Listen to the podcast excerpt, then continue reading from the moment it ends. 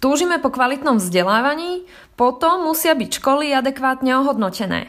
Ale ako rozlíšime, komu pridať a najmä, kto to zaplatí? Škola uvidí peniaze až potom, keď e, ten absolvent skončí svoje vzdelávanie a zamestná sa na trhu práce a následne škola je keby financovaná z podielu mzdy tohto absolventa. To je hlavná výhoda, že vlastne tu ten študent nespláca automaticky a hneď, ako je to pri dlhu, ale že musí sa najprv zamestnať a musí dosiahnuť nejakú mzdu. A toto logicky motivuje tie školy, aby poskytli kvalitné vzdelanie a aby potom ten absolvent e, sa naozaj na trhu práce uplatnil. Dnes bude hovoriť Robert Chovanculiak o tzv. income share agreemente a sľubnej ceste aj pre slovenské školy. Vítajte pri počúvaní Ines na dnes. Moje meno je Ina Sečíková a toto ekonomický podcast, ktorý dnes potrebujete počuť. Počúvate podcast. Počúvate podcast Ines na dnes. Nedávno si slovenské školstvo prirovnal k socialistickému vtipu, ktorý by v tomto kontexte znel my predstierame, že sa vzdelávame a oni predstierajú, že nás učia. Keď som ho od teba počula prvý raz, prišlo mi to ako veľmi vtipné a trefné prirovnanie, no zároveň tak, ako je vtipné, rovnako trpko odráža tú smutnú realitu. No a ja verím, že napriek tomu dnešná téma podcastu práve môže priniesť takú peknú dávku optimizmu, ktorá smutný vtip otočí na nádejnú realitu budúcnosti. Hovoriť teda budeme najmä o stredných a vysokých školách a o tom, ako dosiahnuť ten vytúžený cieľ, aby poskytovali kvalitné vzdelanie a odbory využiteľné v praxi. Ja teda rovno nadhodím názov konceptu, o ktorý dnes pôjde a to je dohoda o zdieľanom príjme alebo z angličtiny Income Share Agreement. Vysvetli prosím ťa tento model, čo to znamená a o čo tu ide. Aby posluchači pochopili, ako funguje tento nový spôsob financovania, je dôležité pochopiť, ako funguje ten tradičný. Na Slovensku máme školy financované cez tzv. normatívny systém, to znamená, že škola dostane peniazy toľko, koľko dokáže nabrať študentov. A logicky tento systém motivuje a odmenuje tie školy, ktoré sú dobré v naberaní, ktoré majú dobrý marketing a už nemusia mať také kvalitné vzdelávanie a takých kvalitných absolventov. No a tento nový spôsob financovania robí to, že škola uvidí peniaze až potom, keď ten absolvent skončí svoje vzdelávanie a zamestná sa na trhu práce a následne škola je keby financovaná z podielu mzdy tohto absolventa. A toto logicky motivuje tie školy, aby poskytli kvalitné vzdelanie a aby potom ten absolvent e, sa naozaj na trhu práce uplatnil. A tam už nie iba o vzdelanie, ale oni poskytujú kompletný coaching, servis tým žiakom, učia ich, ako si hľadať prácu, ako vyjednávať o mzde a jednoducho, keby tie školy poskytujú študentom všetko, čo potrebujú, aby boli úspešní. Vedeli by sme si to dať na príklade nejakého konkrétneho študenta, že ako ten jeho konkrétny príbeh v tomto modeli by vyzeral? V tomto novom systéme sa vlastne študent zaviaže, že bude platiť nejakú časť svojej mzdy. Najčastejšie to býva od nejakých 3-4% až povedzme po 10-15%. Taktiež sa zaviaže, že ako dlho bude splácať tento podiel do svojej mzdy. To sa znova pohybuje od nejakých 2-3 rokov až po 10 rokov týchto zmluvách býva taktiež upravené to, že od akej e, mzdy začne ten študent niečo splácať. To je hlavná výhoda, že vlastne tu ten študent nespláca automaticky a hneď, ako je to pri dlhu, ale že musí sa najprv zamestnať a musí dosiahnuť nejakú mzdu. V Spojených štátoch amerických to býva najčastejšie okolo tých 30, 40 až 50 tisíc dolárov ročne. Taktiež je stanovená celková suma, ktorú môžu maximálne zaplatiť. Tí študenti si požičajú najčastejšie nejakých 20-30 eh, tisíc dolárov eh, na to svoje štúdium a následne je v tej zmluve uvedené, že môžu zaplatiť maximálne 1 až dvojnásobok tejto sumy. Teda nemôže sa stať, že nájdú si veľmi dobre platené zamestnanie a nakoniec preplatia tú pôvodnú investíciu troj, štvornásobne. Takže toto sú také akože parametre, ktoré tá zmluva najčastejšie obsahuje a ona keby chráni toho študenta aby neplatil, keď je povedzme nezamestnaný, alebo aby neplatil až príliš veľkú sumu, keď si nájde naozaj e, dobre platené zamestnanie.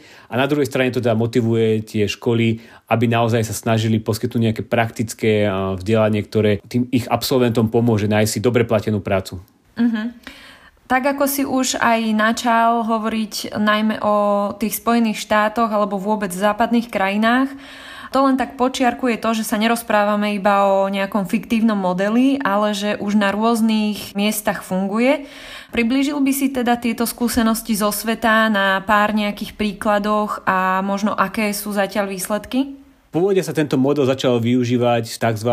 IT vzdelávacích kempoch. To si môžete predstaviť ako nejaký intenzívny kurz e, programovania, kde človek príde, či už fyzicky alebo cez internet a 6 mesiacov v kuse sa učí programovať a na konci je z neho človek, ktorý dokáže sa zamestnať v IT sektore ale už sa začal rozširovať tento spôsob financovania aj na vysoké školy, takže nájdeme v Spojených štátoch amerických nové regulárne vysoké školy, univerzity, ktoré ponúkajú svojim študentom takýto spôsob financovania.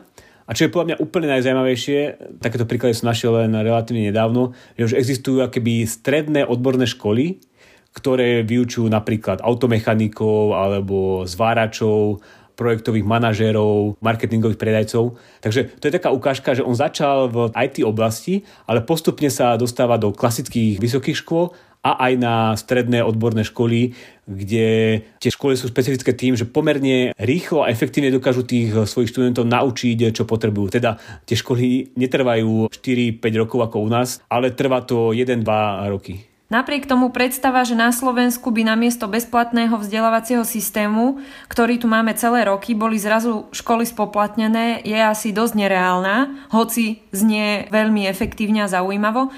Je možné, že tento model bude postupne prichádzať aj do toho nášho školstva, trebárs v podobe súkromných škôl, lebo nakoniec rôznych platených súkromných škôl už aj dnes funguje na Slovensku mnoho. Aký vývoj by si u nás očakával ako realistický? Vo svete už máme príklady krajín, ktoré mali vysokoškolské vzdelávanie bezplatné a následne prešli na jeho spoplatnenie.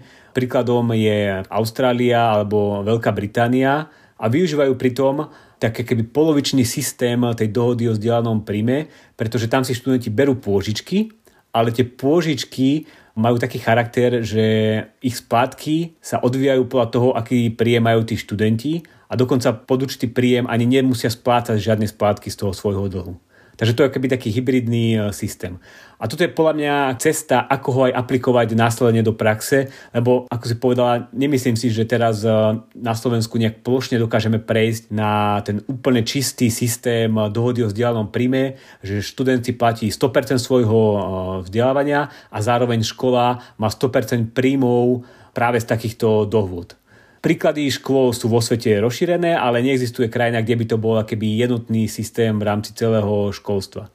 To, kde vidím ja cestu, je spraviť nejaký ten hybridný systém alebo nejakú postupnú zmenu, napríklad zaviesť nejaké spolufinancovanie vysokých, ale možno, že aj stredných škôl, ja to nazývam, že motivačný normatívny systém. To znamená, že aj samotné školy by neboli odmenované iba na základe toho, koľko študentov sa na ne prihlási, ale aj podľa toho, ako úspešne budú tí absolventi. Aby som bol konkrétny, tak povedzme, že nejakých 25% zdrojov by škola dostávala podľa toho, ako jej absolventi sa dokážu uplatniť na trhu práce, alebo v prípade stredných škôl, či dokážu pokračovať na štúdiu e, na vysokých školách.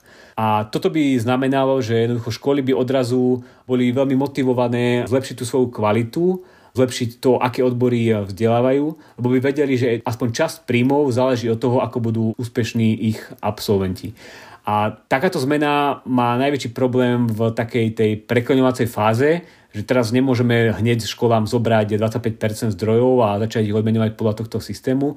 A to by sa dalo vyriešiť takým spôsobom, že spravili by sme to, o čom sa dlhodobo rozpráva na Slovensku, že týchto 25% by bol pre súčasné školy nejaký bonus navyše, ktoré by niekoľko rokov dostávali, plus k tomu 100% normatívu a až po nejakých 4-5 rokoch by sa znížil ten základný normatív na 75% a plus by sa prijatalo tých eh, motivačných 25%. Teda, aby som to tak zhrnul, tak eh, tento systém by zabezpečil, že v súčasnosti tie dobré a kvalitné školy by mali 25% eh, príjmov navyše, pretože oni by dostávali peniaze za svojich absolventov Tie nekvalitné školy, kde absolventi nenachádzajú prácu a nepokračujú štúdiu, tie by mali stále rovnako peňazí. A po tej prechodnej fáze, neviem, 3, 4, 5 rokov by sa následne tento základný normatív znižil na 75% a už ostatné všetky školy by boli financované podľa toho, ako by boli úspešné. A myslíš, že by to mohlo znamenať aj to, že by sa ten počet rôznych škôl, či stredných alebo vysokých, nejako preriedil, že by to znamenalo takú tak povediac očistú od tých škôl, ktoré nie sú až tak konkurencieschopné, teda nie až tak kvalitné? No to by mala byť e, cieľ celej tej e, zmeny. Lebo sme sa rozprávali o tom, aký vplyv by mala táto zmena na školy, aký vplyv by mala na študentov, ale potom je tu aj dôležitý vplyv na vlastne celý ten ekosystém, a to by mala byť tá hlavná zmena to, že ako si naznačila, že tie menej kvalitné školy alebo školy, ktoré ponúkajú neperspektívne odbory, by museli opustiť sieť škôl a to z toho dôvodu, že by nemali dostatok peňazí na to, aby mohli fungovať a nahradili by ich nejaké lepšie a kvalitnejšie školy. A ďalší taký efekt by bol, že pravdepodobne sme mali aj menej povedzme, vysokoškolských študentov, čo niektorí ľudia môžu považovať za nejaké negatívum, ale ja si nemyslím, že aké by cieľom o sebe by malo byť eh, to, že aby sme mali čím najviac študentov, ale cieľom by malo byť to, aby sme mali čím najviac kvalitne vzdelaných ľudí. A to, že dneska študuje na vysokej škole skoro každý uh, druhý absolvent strednej školy, nemusí byť vôbec akýby optimálny stav, ak študujú také veci, ktoré im následne pomáhajú v ich živote a kariére.